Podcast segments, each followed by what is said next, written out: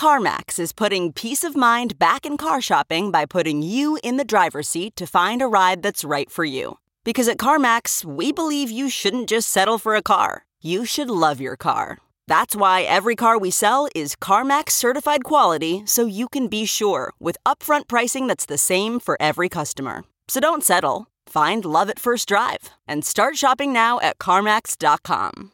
CarMax, the way car buying should be. This is Merriam Webster's Word of the Day podcast for Friday, January 31st. Brought to you by the new Merriam Webster's Advanced Learners English Dictionary, designed for students and teachers of English as a second language. Learn more at learnersdictionary.com. Today's word is aerie, spelled A E R I E. Aerie is a noun that means the nest of a bird on a cliff or a mountain top. It can also mean an elevated, often secluded dwelling, structure, or position. Here's the word used in a sentence. Members of the royal family were seated in an aerie flanking the stage.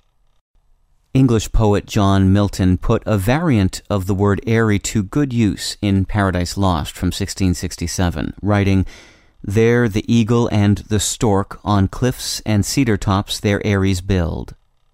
But Milton wasn't the first to use the term, which comes to us via medieval Latin and Old French, and probably traces to an earlier Latin word for nest or lair. English speakers had been employing aerie as a word for a bird's nest for more than a century when Milton penned those words. Eventually, aerie was applied to human dwellings as well as birds' nests. At first, this sense referred to dwellings nestled high up in mountains or hills. These days, you're also likely to hear high rise city apartments or offices referred to as aeries. I'm Peter Sokolowski with your word of the day.